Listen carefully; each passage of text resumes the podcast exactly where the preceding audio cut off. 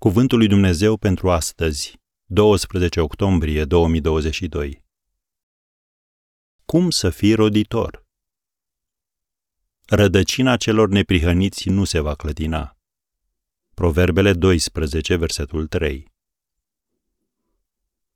Pentru a fi roditor, trebuie să dezvolți rădăcini spirituale adânci. Citim în Ieremia, capitolul 17, de la versetul 7. Binecuvântat să fie omul care se încrede în Domnul și a cărui nădejde este Domnul. Căci el este ca un pom sădit lângă ape, care își întinde rădăcinile spre râu. Nu se teme de căldură când vine și frunzișul lui rămâne verde. În anul secetei nu se teme și nu încetează să aducă roadă.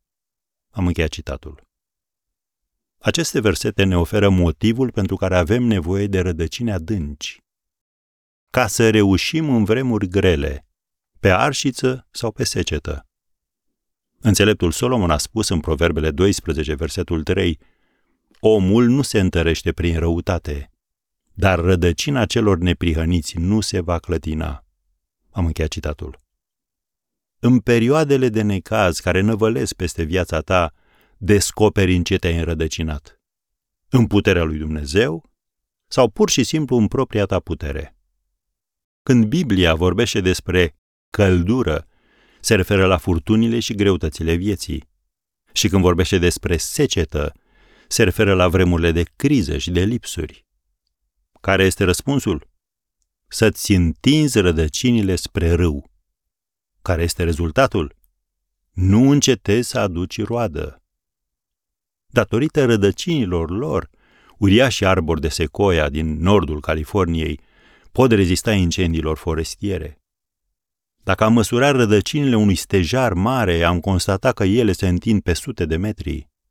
De aceea ei sunt neclintiți în furtunile vieții.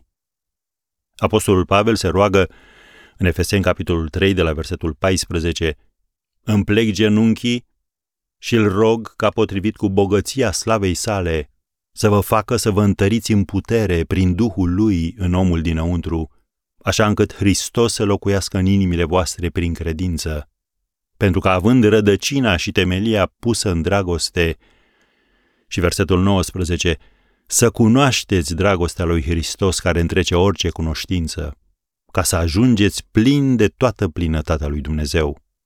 Am încheiat citatul. Și să spunem fiecare, amin, Așa te rog, Doamne, să faci și în viața mea.